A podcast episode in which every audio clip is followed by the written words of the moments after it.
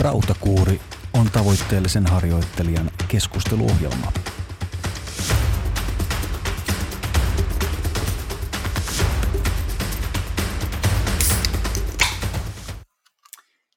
Jahas, tervetuloa Rautakuuri-podcastin juhannusspesiaaliin. Täällä on Laitisen Aki ja artisti Juhokin paikalla. Kyllä vain. Kiitos. Linjoilla ollaan.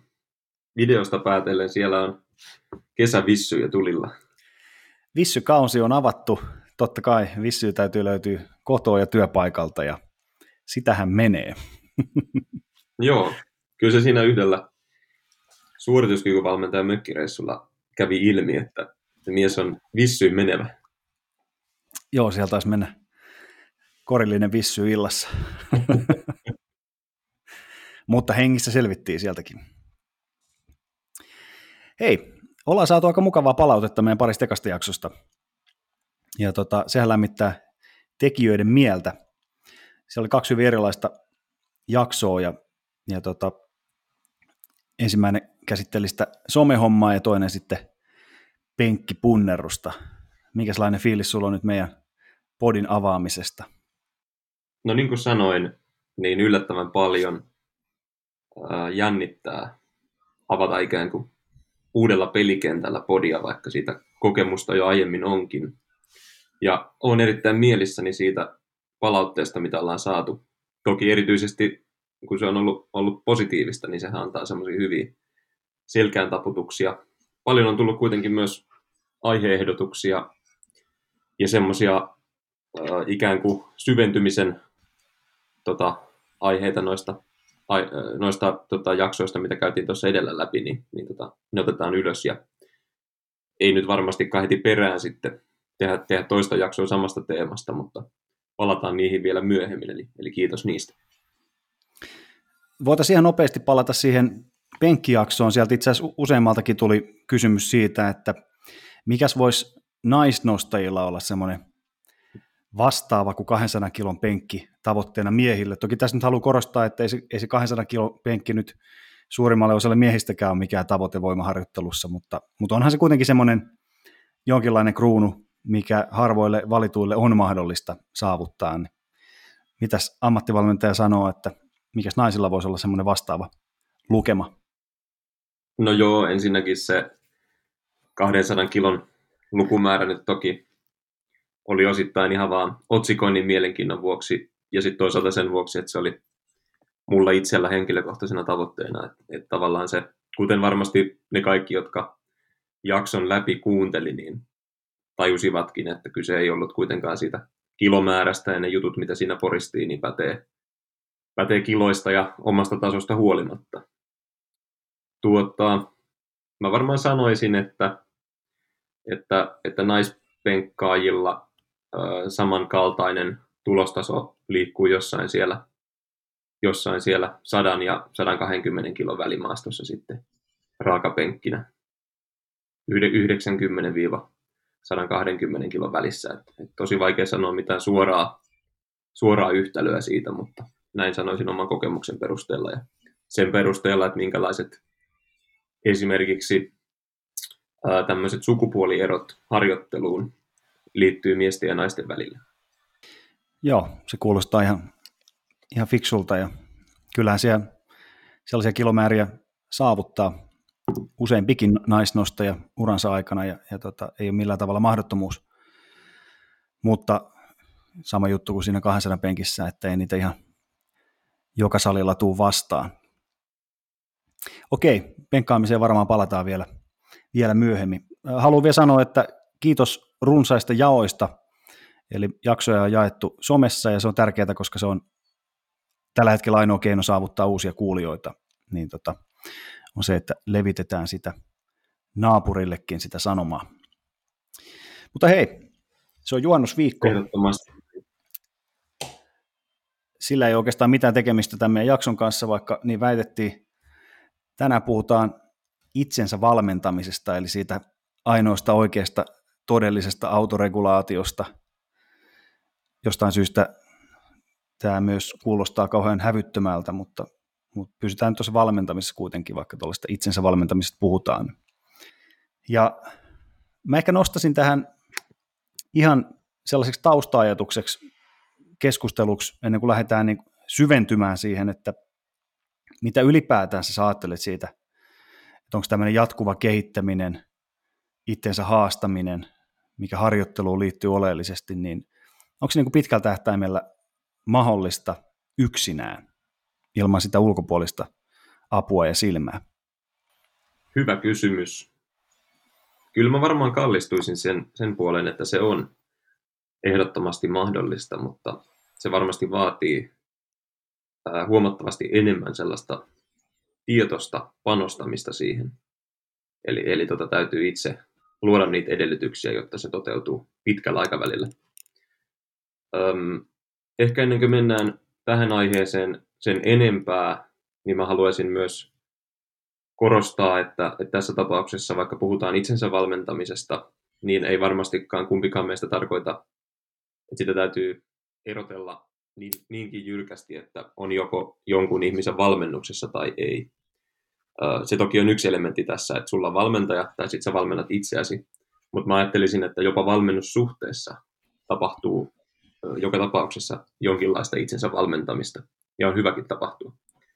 Ja myös itse valmentajana mä toivon, että mä pystyn siinä valmennusprosessin aikana tarjoamaan ihmisille sellaisia työkaluja ja oppeja, jotta he myös kehittyvät itsensä valmentajina ja, ja sitä myötä sitten toki myös harjoittelijoina.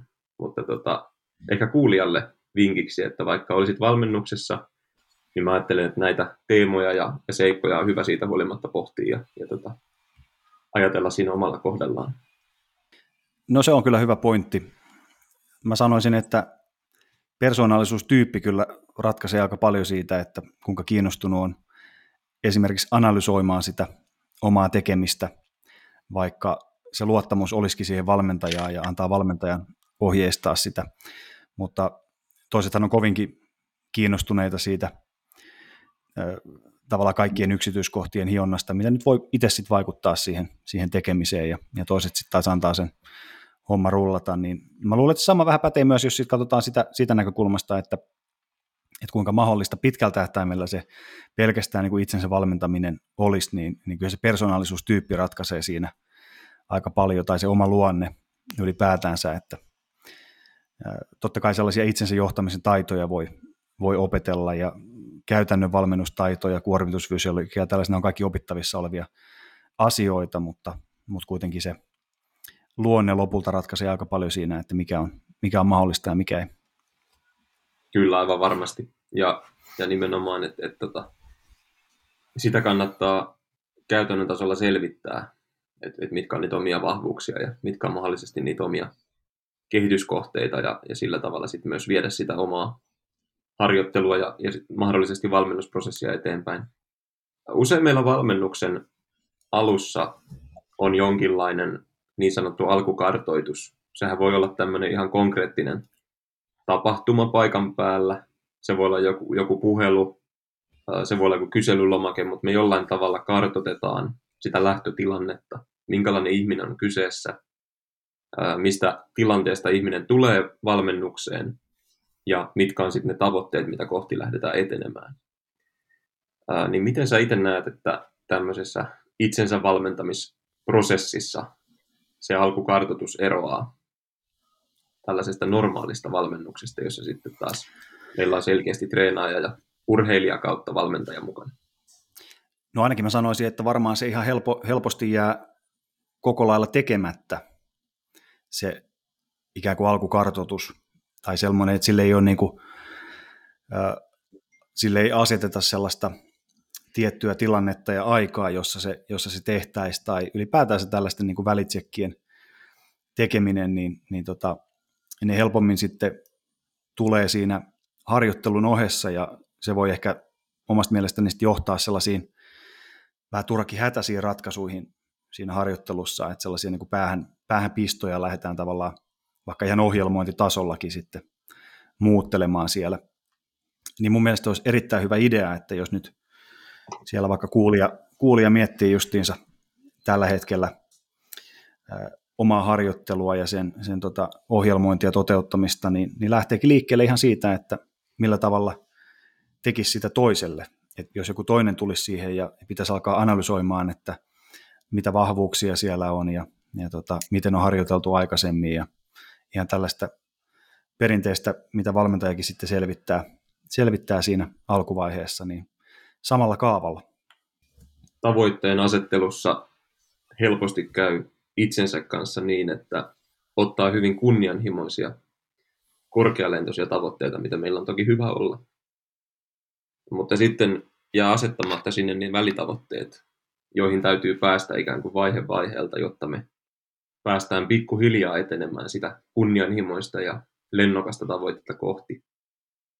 Valmentajana näitä on helppo tarkastella realistisesti ja, ja lyödä vaikka jonkinlaisia aikaraameja niille, mutta silloin kun suunnittelee omaa harjoitteluaan ja on oman itsensä herra siinä valmennussuhteessa, niin helposti se väliperspektiivi siitä jää puuttumaan. Eli meillä on se pitkän ajan kunnianhimoinen tavoite ja sitten meillä on jonkinnäköinen karkea runko sille, mitä mä ensi viikolla teen treeneissä.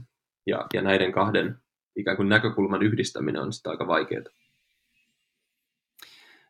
Joo, kyllä mä sanoisin, että valmennettavalla valmennuksessa niin on, on aina odotuksia ja sitten on toisaalta myös vaatimuksia ja samalla, samo, samalla tavalla valmentajalla on, on odotuksia ja vaatimuksia siitä harjoittelusta, niin siinä se ehkä odotusten ja vaatimusten tällainen niin kuin yhtälö tai se taso, mitä itselleen asettaa, niin helposti nousee suhteettoman korkealle verrattuna siihen, että mitä odottaisi joltain toiselta. Eli semmoinen objektiivisuus omaa tekemistä kohtaan on tietenkin tosi, tosi hankalaa. Kyllä. Konkreettisesti mä varmaan itse tekisin nimenomaan jonkinlaisen listauksen niistä omista tavoitteista. Listataan sinne niitä kunnianhimoisia tavoitteita ja sitten mietitään, että minkälaisia välitavoitteita täytyy jollain aikavälillä sitten toteutua, jotta niihin päästään.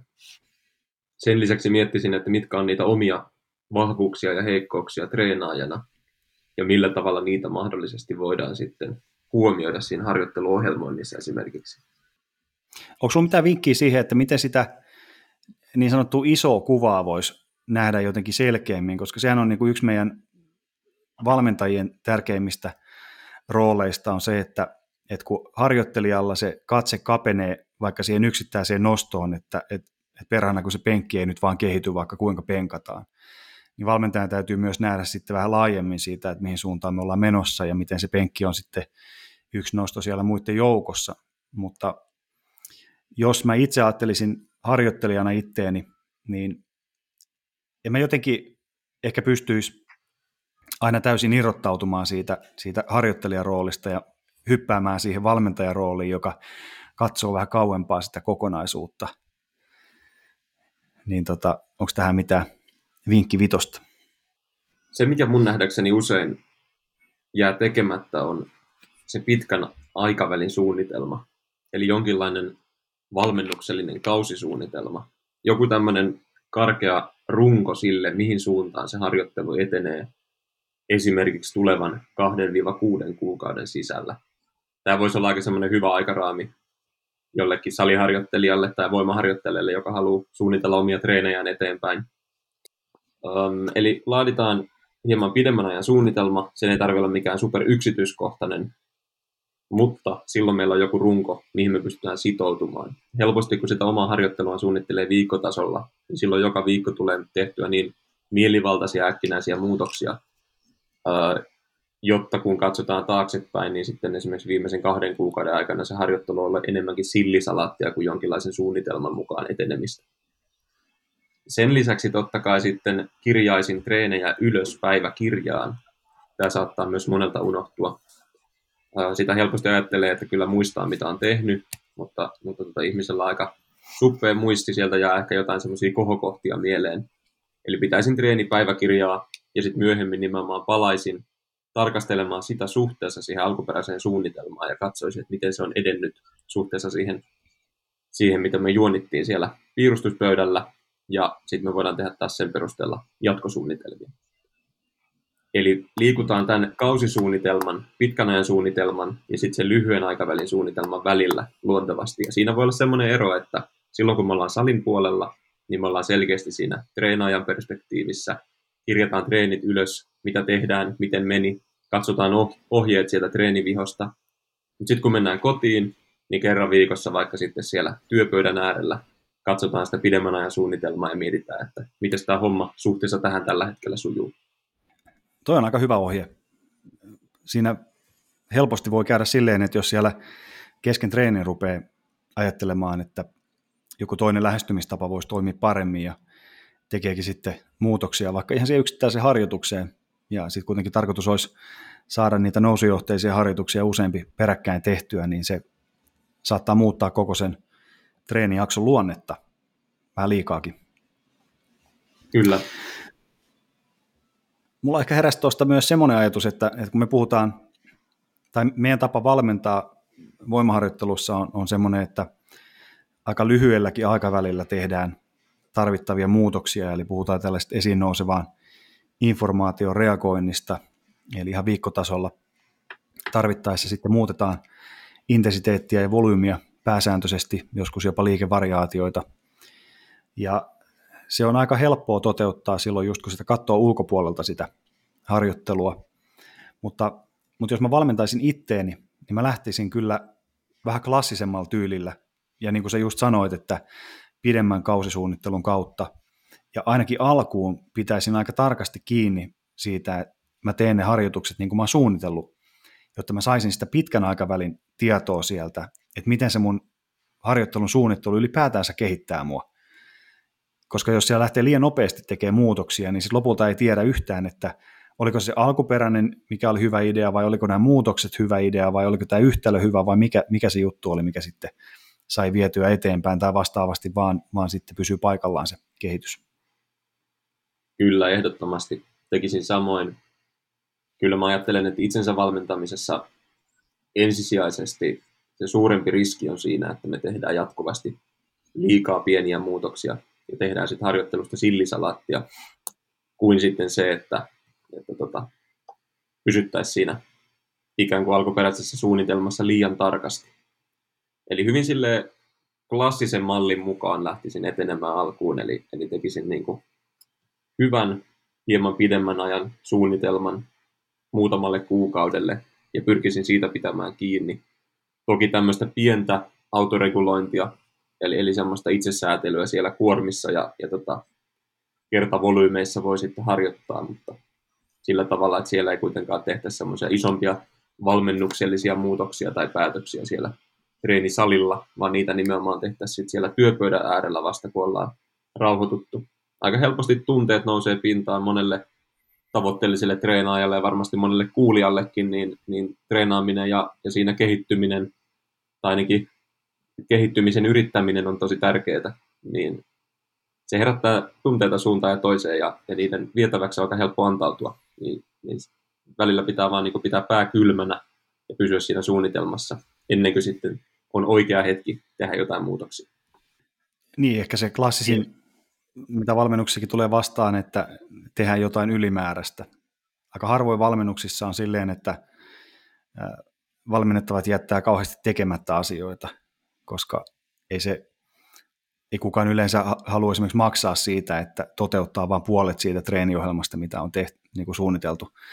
Mutta sitten vastaavasti alkuvaiheessa erityisesti niin, niin voi käydä silleen harjoittelijalle, että ikään kuin varmistaa sitä kehitystä sillä, että tekeekin muutama sarja ekstraa tai muutaman liikkeen ekstraa.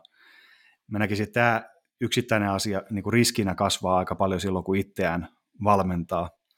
Eli antaakin ikään kuin valmentajana itselleen luvan tehdä sinne treenin päätteeksi vähän vielä ekstra liikkeitä. Kyllä, tänne huomaa omalla kohdalla erityisesti, kun, kun tota, sekä valmennan ihmisiä, suunnittelen monien ihmisten harjoittelua ja sitten tällä hetkellä esimerkiksi myös omaa harjoittelua, niin, niin omalla kohdalla tulee ehdottomasti aika helposti lähdettyä laukalle niiden kerta-annoksien ja, ja liikevalintojen määrän puolesta esimerkiksi. Mehän kehittävässä harjoittelussa mun nähdäkseni halutaan suurin osa ajasta tehdä se työmäärä, mikä sallii sitä kehittymistä. Ja, ja sitten voi olla, että vaikka me tehtäisiin li, lisää sitä työtä, niin se ei kuitenkaan sitten taas lisää sitä kehityksen määrää. jostain syystä ihmisillä on usein semmoinen intuitiivinen ajatus siitä, että enemmän työtä on enemmän tulosta. Ja jossain määrin se saattaa pitää paikkansa, mutta se noudattaa vähän semmoista käänteistä U-käyrää yksilökohtaisesti, että siellä on jonkinlainen tämmöinen kuitenkin optimaalinen alue, jonka jälkeen se määrän lisääminen ei tuota enää lisää tuloksia, ja kun mennään liian pitkälle, niin se voi jopa vaikuttaa niihin negatiivisesti. Niin siitä syystä mä lähtisin myös itsensä valmentamisessa liikkeelle siitä, että kokeillaan ensin tehdä vähän vähemmän, ja sitten lisätään sitä työmäärää tarpeen mukaan. Sen sijaan, että me lisättäisiin ensin maksimaalinen määrä, ja sitten mentäisiin sietokyvyn rajoilla, jolloin myös riski siitä, että, että tulee jonkinnäköisiä esimerkiksi ylikuormitusoireita on paljon suurempi. Tuli ihan totaalinen blackoutti. Mulla oli, mä olin just, oli jo tässä suu auki sanomassa jotain, mutta joo, se on, näin se kyllä on, ja, ja tota, se aikajana on aika pitkä siis, että kun puhutaan voimaharjoittelussa, että enemmän enemmän työtä on enemmän kehitystä, enemmän volyymia enemmän kehitystä, niin pitää paikkansa, mutta se ei tietenkään tarkoita niin kuin yksittäistä harjoitusta, vaan puhutaan paljon pidemmästä aikajanasta, että työmäärää täytyy kasvattaa sitten kuukausien ja vuosien varrella. Jostain syystä semmoinen ehkä sieltä vanhan ajan väsytysbodaus kulttuurista niin on, on jäänyt se lihaksen tappoajatus päälle ihan tavan treenaajallekin, että mitä väsyneemmäksi me kroppa saadaan, niin sitä enemmän olisi luvassa lihaskasvua, mutta se ei tietenkään pidä, pidä nykytiedon valossa paikkaansa. Niinpä. Ja luultavasti meillä kaikilla on hieman korkeampi sijoitokyky harjoittelulle kuin mitä se kehittyminen vaatii. E- eli todennäköisesti pystyt tekemään enemmän työtä kuin mitä se kehitys vaatii. Ja, ja tota, se on semmoinen hyvä periaate, mistä mistä kannattaa pitää kiinni, että, että tota, mieluummin lähtee kartoittamaan sitä sopivaa harjoittelun määrää vähän sieltä alapäästä, koska sitä on aina helpompi lisätä, turvallisempi lisätä kuin sitten tuota niin, tulla takaisinpäin sieltä, kun, kun ollaan hetki jo hakattu otsaa seinään.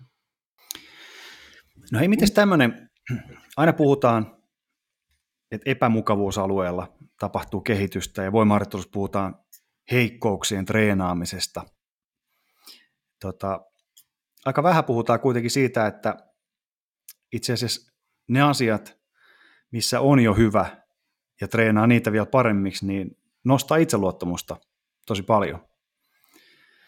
Ja mun mielestä tämä on semmoinen asia, mitä niin kuin valmennuksessa muutenkin sietää pohtia, mutta erityisesti silloin, kun itseään valmentaa, niin sehän saattaa muuttua helposti sellaiseksi, niin kuin, just niin kuin puhutaan niistä heikkouksiin paikkaamisesta että ikään kuin koko ajan etitään jotain heikkouksia ja sitten treenataan niitä.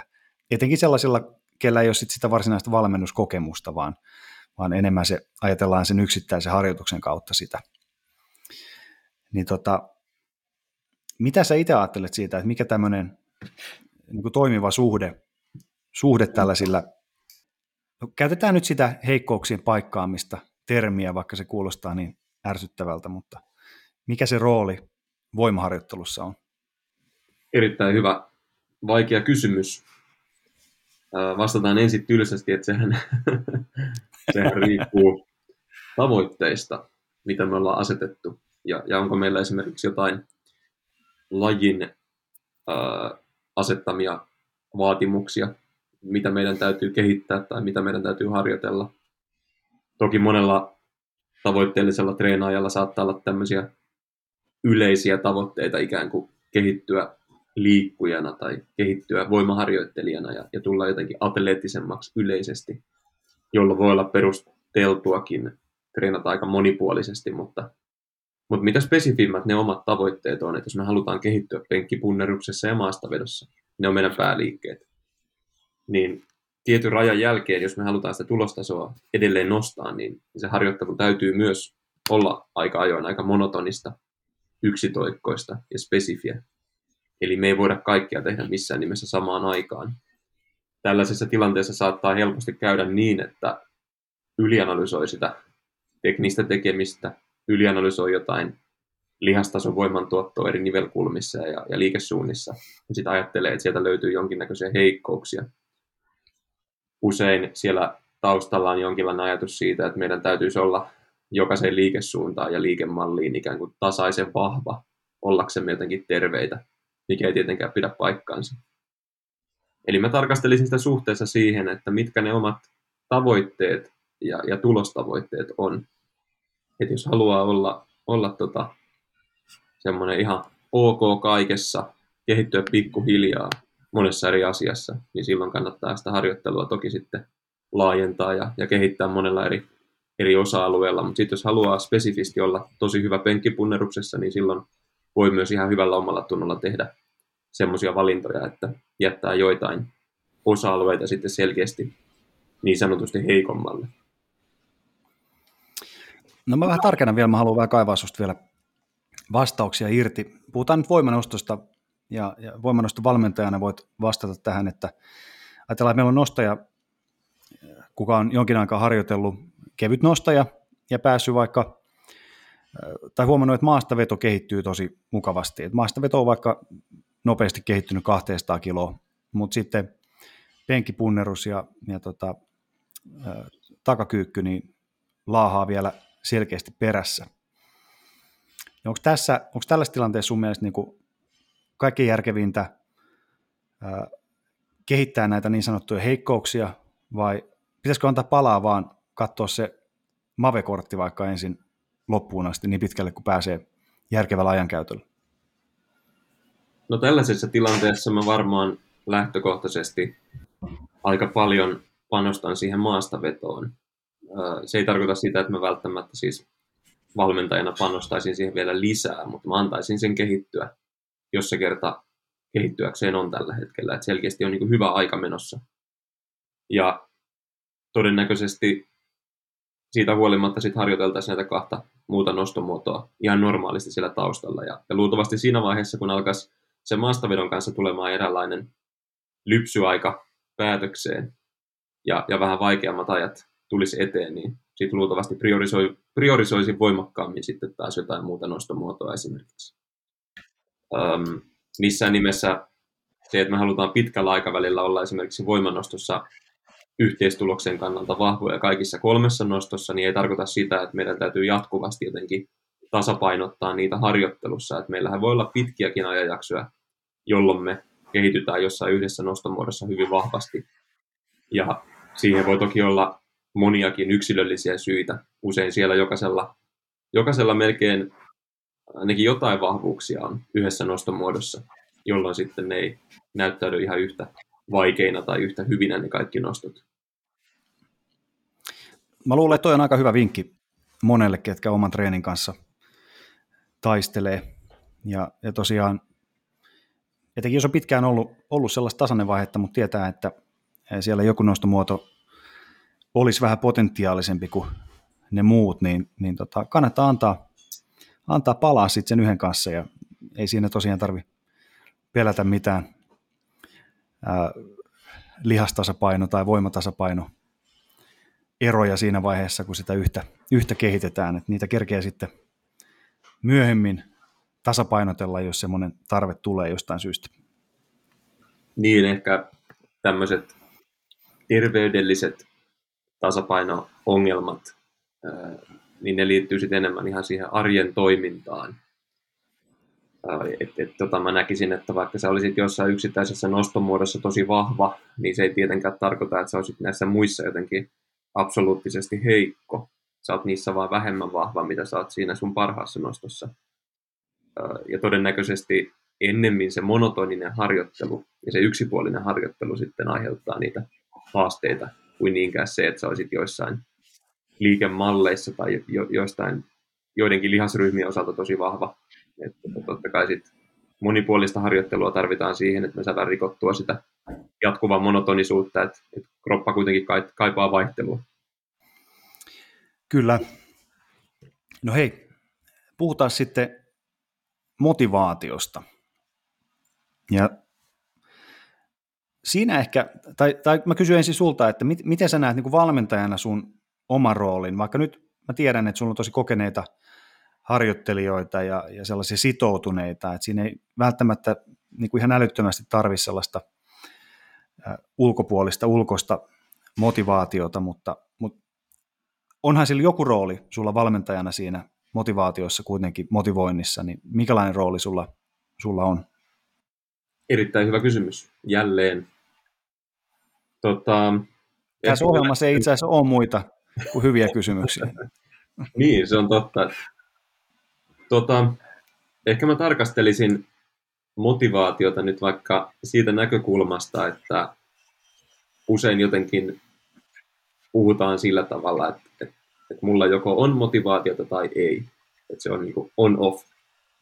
Mutta mä näkisin ehkä, että vaikka mulla on esimerkiksi valmennettavissani hyvin motivoituneita, hyvin päämäärätietoisia urheilijoita ja, ja treenaajia, niin mä pystyn silti valmentajana vaikuttamaan siihen motivaatioon pitkällä aikavälillä. Mä pystyn ikään kuin kehittämään sitä ja, ja syventämään niitä syitä, mistä se kumpuaa, tai tarkentamaan niitä, tai helpottamaan sen ylläpitämistä vaikeina ajanjaksoina, ja silloin kun tulee jotain vastaankäymisiä.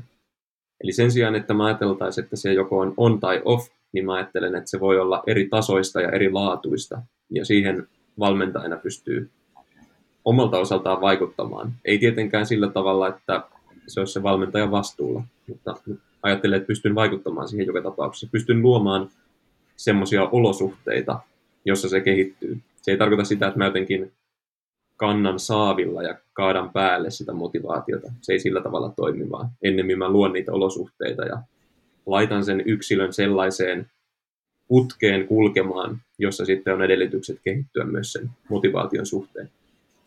Ja tämä on varmasti mahdollista myös itsensä valmentamisessa, mutta kuten alussa sanoin, niin tämä on myös sellainen asia, mihin pitää oikeasti sitten tietoisesti kiinnittää huomiota ja mitä täytyy miettiä. Eli aika harvalla varmaan se sieltä niin kuin vahingossa sitten osuu kohdilleen. Yksi varmaan semmoinen iso riski motivaation näkökulmasta voi olla semmoinen tilanne, että, että sit kun sen harjoittelun ulkopuolella muussa elämässä tapahtuu jotain, jotain haastavaa, ja silloin on vaikea niin harjoittelijana katsoa sitten taas sitä omaa tilannetta ikään kuin näillä eri linsseillä, näillä valmentajan, valmentajan ja harjoittelijan linsseillä, ja, ja koska harjoittelun suunnitteluun ja toteuttamiseen kuitenkin aina liittyy jonkinlainen niin kuin vastuu siitä, myös sitten se, se että on itse vastuussa itselleen siitä tekemisestä, niin, niin ehkä silloin helpommin käy niin, että tavallaan sen harjoittelun suunnittelun vastuun jättää tietenkin kaikkein nopeiten pois, koska se ei ole niin kriittinen asia elämässä. Ja tähän ei siinä akuutissa tilanteessa tietenkään tunnu välttämättä kovin tärkeältä, jos elämässä on jotain, jotain isompia asioita käsiteltävänä. Mutta sitten taas siinä harjoittelun isossa kuvassa, pidemmällä spektrillä, niin, niin tota, se voi kuitenkin kaduttaa sitten jälkeenpäin, että ei esimerkiksi saanut ylläpidettyä sitä harjoittelua siinä tilanteessa, missä se olisi voinut olla aika tärkeää. Ja tällöinhän sitten taas se valmentaja on, on siinä oleellisessa roolissa ja hieman usein sitten pelaa sellaista ää, ystävän ja psykologin ja fyysisen valmentajan sekoitusta siinä, niin kuin tietysti kaikki hyvät valmentajat osaa, osaa pelata. Niin, kyllä siihen liittyy aina semmoista lyhytterapiaa jollain tavalla – ei sillä, että mentäisiin nyt kuitenkaan psykologin työkentälle, mutta, mutta tuota semmoista läheistä tukihenkilöä kuitenkin. Tuota, tuosta päästään mun mielestä siihen harjoittelun suunnitteluun vielä oman itsensä valmentamisessa. Ää, tavoitteelliset treenaajat on kiinnostuneita kehittymisestä ja valmiita resursoimaan aikaa harjoitteluun viikkotasolla aika reippaastikin, mitä se vaatii yleensä. Ää, niin silloin mä näkisin, että kun sä kuitenkin käytät sen saman aikaresurssin esimerkiksi siellä kuntosalilla harjoitteluun, niin miksi et sä sitten harjoit- äh, harjoittelisi mahdollisimman laadukkaan suunnitelman kanssa. Eli mä panostaisin siihen harjoittelun suunnitteluun nimenomaan myös pidemmällä aikavälillä, niin kuin puhuttiin aiemmin. Ja siihen menee aika vähän aikaa loppujen lopuksi, kun sä teet sen suunnitelman, ja sen lisäksi sulla menee siellä kuntosalilla kuitenkin sama aika siihen harjoitteluun. Ja jälkikäteen ajateltuna se voi olla sitten varsin mukavaa katsoa taaksepäin ja ajatella, että no, että viimeisen kolmen vuoden aikana on tullut tämän verran kehitystä, ja tuntuu aidosti siltä, että mä oon tehnyt niin parhaani tämän ajan sisällä, ja tämä on varmasti nyt se määrä kehitystä, mitä, mitä mä oon niin voinut realistisesti odottaakin tässä ajassa. Sen sijaan, että on harjoitellut vähän sinne päin ja muuttanut suunnitelmaa joka viikko, niin silloin voi olla, että on vähän lamaannuttavaa tarkastella sitten sitä pidempää ajanjaksoa taaksepäin ja, ja miettiä, että olisi voinut tehdä aika monta asiaa helposti toisin ja luultavasti olla tällä hetkellä sitten taas tulostason puolesta ihan eri pisteessä. Valmentajalle totta kai kaikenlainen numeerinen data on oleellista sieltä harjoittelusta, etenkin silloin, kun ei, ei ihan jatkuvasti olla seuraamassa sitä treenaamista. Ja sitä mä kyllä kehottaisin, niin kuin sä sanoit jo aikaisemmin, että täytyy treenipäiväkirjaa pitää, mutta, mutta mä kehottaisin myös miettimään, että mitä ne muutkin arvot siellä on, mitä voisi ottaa ylös kuin pelkästään se, se kilo, intensiteetin ja volyymin muutokset siellä harjoittelussa, koska voi, voi olla aika hyödyllistä tutkia sitä omaa harjoittelua niiden numeristen arvojen kautta sen sijaan, että pelkästään tutkii aina niitä fiiliksiä, mitkä on tällä hetkellä, koska fiiliksissä on sitten taas tosi vaikea päästä niihin tiloihin, jotka on ollut vaikka kuukausi takaperin harjoittelussa. Aika harva muistaa edes sitä, että vaikka kuukausi sitten oli olkapää kipeä, niin miltä se oikeasti tuntui siinä treenissä. Nyt vaan on hyvä fiilis siitä, että se ei enää ole kipeä. Mutta sen sijaan, jos siellä on, on laitettu sitten numerisesti ylös, ylös vaikka sitä, että minkälaisen kivun kanssa on treenattu ja kuinka kuormittavalta se harjoittelu on kokonaisuudessaan tuntunut, niin poispäin, niin sitten siinä tilanteessa, kun tarvii tehdä jotain johtopäätöksiä, että mihin suuntaan lähdetään, lähdetäänkö laskee kuormaa, nostaa kuormaa, pitää samana, niin meillä olisi muitakin arvoja siellä kuin pelkästään se tämän hetken tuntemus, että no nyt tuntuu siltä, että varmaan ensi viikolla voisi vois vähän lisätä. Mutta onko se järkevää sen harjoittelun valossa, sen aikaisemman harjoittelun valossa? Uneen palautumiseen, just näihin treeni-intesteetteihin liittyen, niin, niin kannattaa kyllä miettiä, että mitä, mitä tietoa sieltä omasta treenistä haluaa kerätä. Kyllä. Eikä sieltä tarvi aina välttämättä kerätä edes kaikkea mahdollista samaan aikaan, vaan poimia sieltä yksi tai kaksi semmoista omasta mielestä kehityksen kannalta olennaista seikkaa. Tietysti jos haluaa esimerkiksi voimaa kehittää salilla, niin silloin luultavasti kannattaa sarjapainoja ja, ja tota niitä absoluuttisia ykkösmaksimituloksia seurata, jotka sitten kuvaa sitä, sitä niin kuin todellista objektiivista kehitystä niissä pääliikkeissä. Tunteet vie meitä aika helposti suuntaan ja toiseen, ja erityisesti silloin, kun on vähän vaikeampi ajanjakso ja on tullut hiljattain joku epäonnistuminen harjoittelussa, niin aika helposti unohtuu se, että kuinka paljon me ollaankaan jo tultu eteenpäin ja sitä helposti alkaa sitten soimaamaan itseään, jopa vähän turhaa. Ja, ja tota, tätä näkee aika paljon myös valmennusprosesseissa, ja siellä on sitten tosi helppo ottaa esiin se ihan siis data siitä, että mitä me ollaan tehty ja miten se on mennyt, missä me ollaan edistytty. Ja siinä on sulla aina semmoinen tavallaan jonkinlainen tukipilari, mihin sä nojaudut sitten, kun sä lähdet tekemään sitä jatkosuunnitelmaa silloin se, minkälaista seurantaa harjoittelussa ei ole minkälaista suunnitelmaa, niin saat aina vähän tuulia jolla sitten. Ja, ja tota, ne tunteet luultavasti sitten on se ainut semmoinen tavallaan tukipilaria muistuttava asia, mihin sä nojaudut, mutta todellisuudessa ne ei ole mitään tukipilareita, vaan, vaan ne on ihan vain semmoisia aika mielivaltaisia tuntemuksia siinä hetkessä. Se on just näin.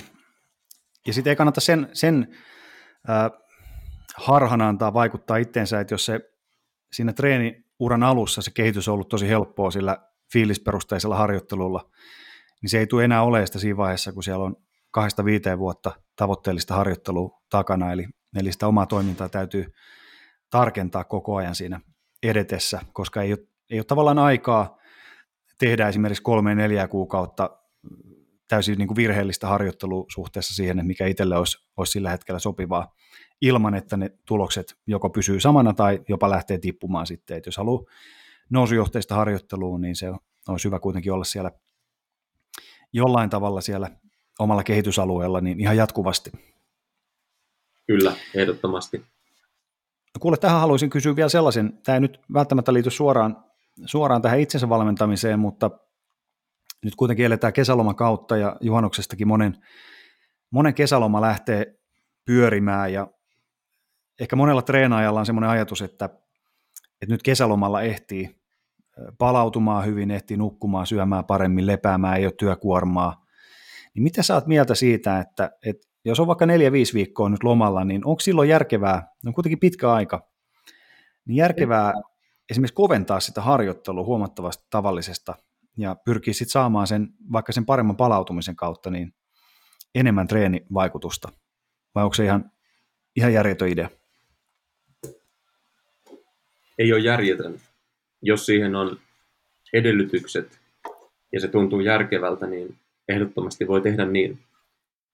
Mä kuitenkin esittäisin semmoisen kysymyksen myös, että et, et mitä jos se palautumiskapasiteetti aukenee, on ylipäänsä mukavaa lomailla, niin olisiko mahdollista, että sä jopa kehityt sillä sun tavallisella harjoitusmäärällä myös enemmän silloin kuin mitä normaalisti. Sekin on hyvin mahdollista. Ja toisaalta öö, mä nykyään laitan esimerkiksi mun, mun tota, valmennettaville joka viikko tällaisen niin kuin viikkovideon, missä mä hyllytän erinäisistä asioista hieman ajankohtaisiin teemoihin liittyen. Niin tällä viikolla sattumalta laitoin nimenomaan tästä kesäharjoittelusta ja, ja siitä niin kuin mailan puristamisesta tällaisen 20 minuutin itsepuhelun, niin siinä otin sen näkökulman esiin, että, että voi olla myös ihan ansaittua silloin, kun sulla on kesäloma ja, ja elämä vähän helpottaa muutenkin, niin suhtautua siihen harjoitteluun myös hieman rennommin, ja se ei tarkoita sitä, että me jotenkin löysäiltäisiin tai treenattaisiin huonommin, mutta aina se mailan puristaminen ihan, ihan niin kuin sadan prosentin voimalla ei tarkoita sitä, että se peli kulkisi kuitenkaan yhtään sen parempaa.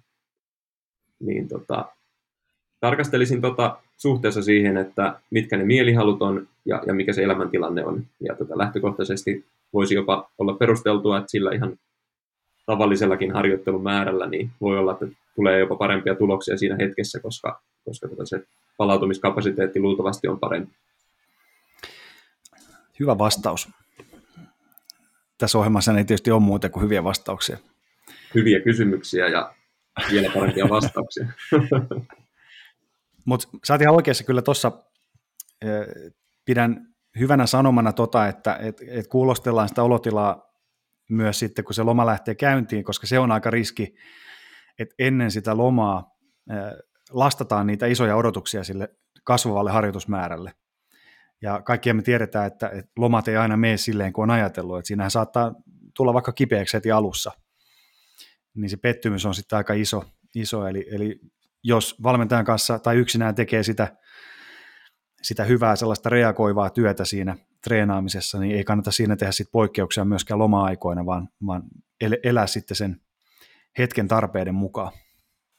Niin ja totta kai työstä kun pääsee viiden viikon lomalle mökille, niin tuntuuhan se niin pitkältä ajalta, mutta ei se sitten taas tavoitteelliselle treenaajalle välttämättä, joka on niistä ihan ensimmäisistä aloittelijageisseistä päässyt eteenpäin, niin se neljä, viisi viikkoa on vielä mikään kovin kummonen aika niin kuin treenille. Se on semmoinen yksi perusharjoitusjakso.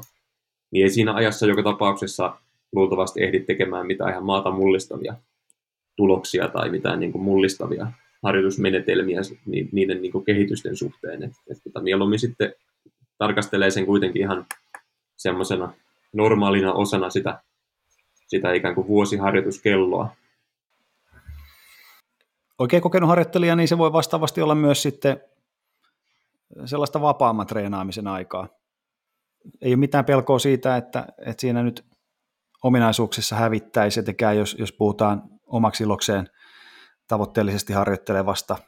Ja, ja tota, jos pystyy kuitenkin jonkinlaisen punaisen langan pitää siinä harjoittelussa, ettei tule sit sellaista tilannetta, että, että tulee vaikka pahoja ylikuormitusoireita sitten sen loman loppupuolella, niin sitten se on valmentajalle aika tuskallinen tilanne lähteä siitä, siitä jatkamaan, mutta jos nyt haluaa vaikka neljä viikkoa painaa muutamalla höntsätreenillä viikossa, niin, niin tota, se ei estä kyllä kehittymistä loppuvuotena sitten taas lainkaan.